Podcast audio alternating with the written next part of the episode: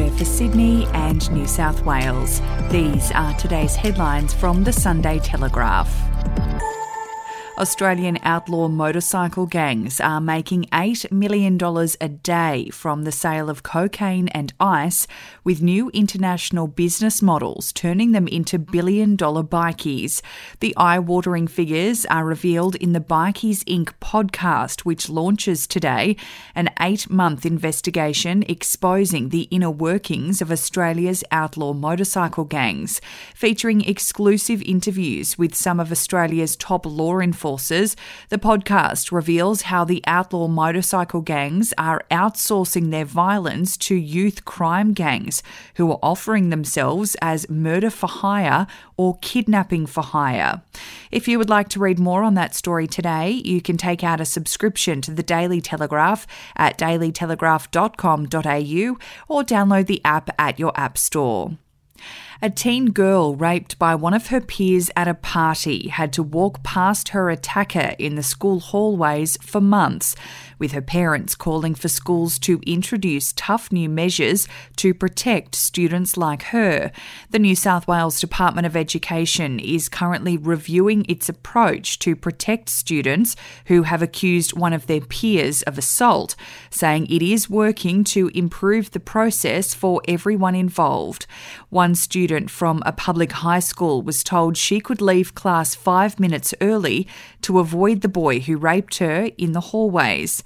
While the police investigated and ultimately charged the boy for rape, the girl's parents say her attacker was allowed to live his normal life while at school. We'll be back after this.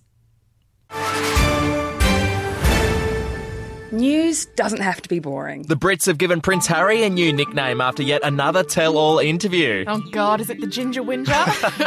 Let the team at news.com.au get you up to speed each day with their podcast, From the Newsroom. a couple were busted joining the Mile High Club. Well, I guess they can't fly Virgin anymore. Politics, sport, red carpets, royals. Get all the goss in just a few minutes. Follow From the Newsroom wherever you get your podcast from.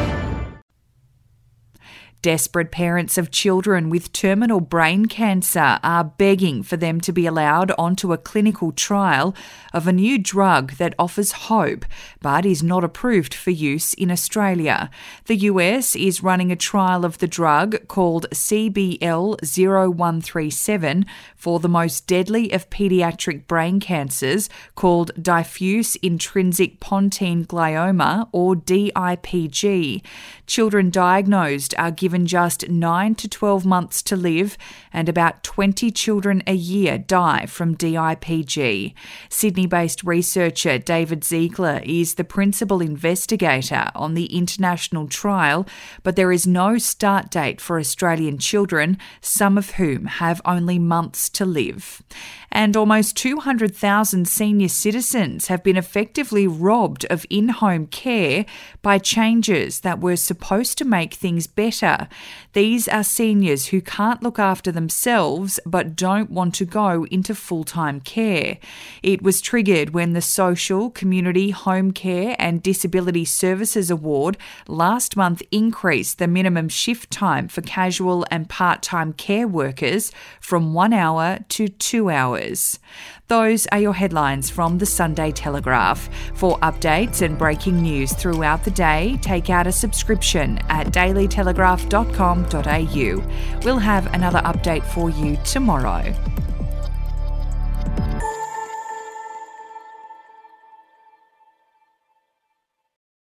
Are you ready to get an inside look at crime from someone who has investigated some of Australia's worst crimes? It was like Aladdin's cave. The luminol found bloodied footprints and bloodied handprints on a wall, so it's Yeah. just like a horror movie. Former homicide detective Gary Jubelin sits down with cops, crims, addicts, victims, small time cheats, and big town lawyers as they tell their incredible stories. My house got raided. Next thing you know, I got bail refused. Next thing you know, I'm on a truck to Parklea Prison. Listen I Catch Killers early and ad free on Crimex Plus on Apple Podcasts today or wherever you get your podcasts.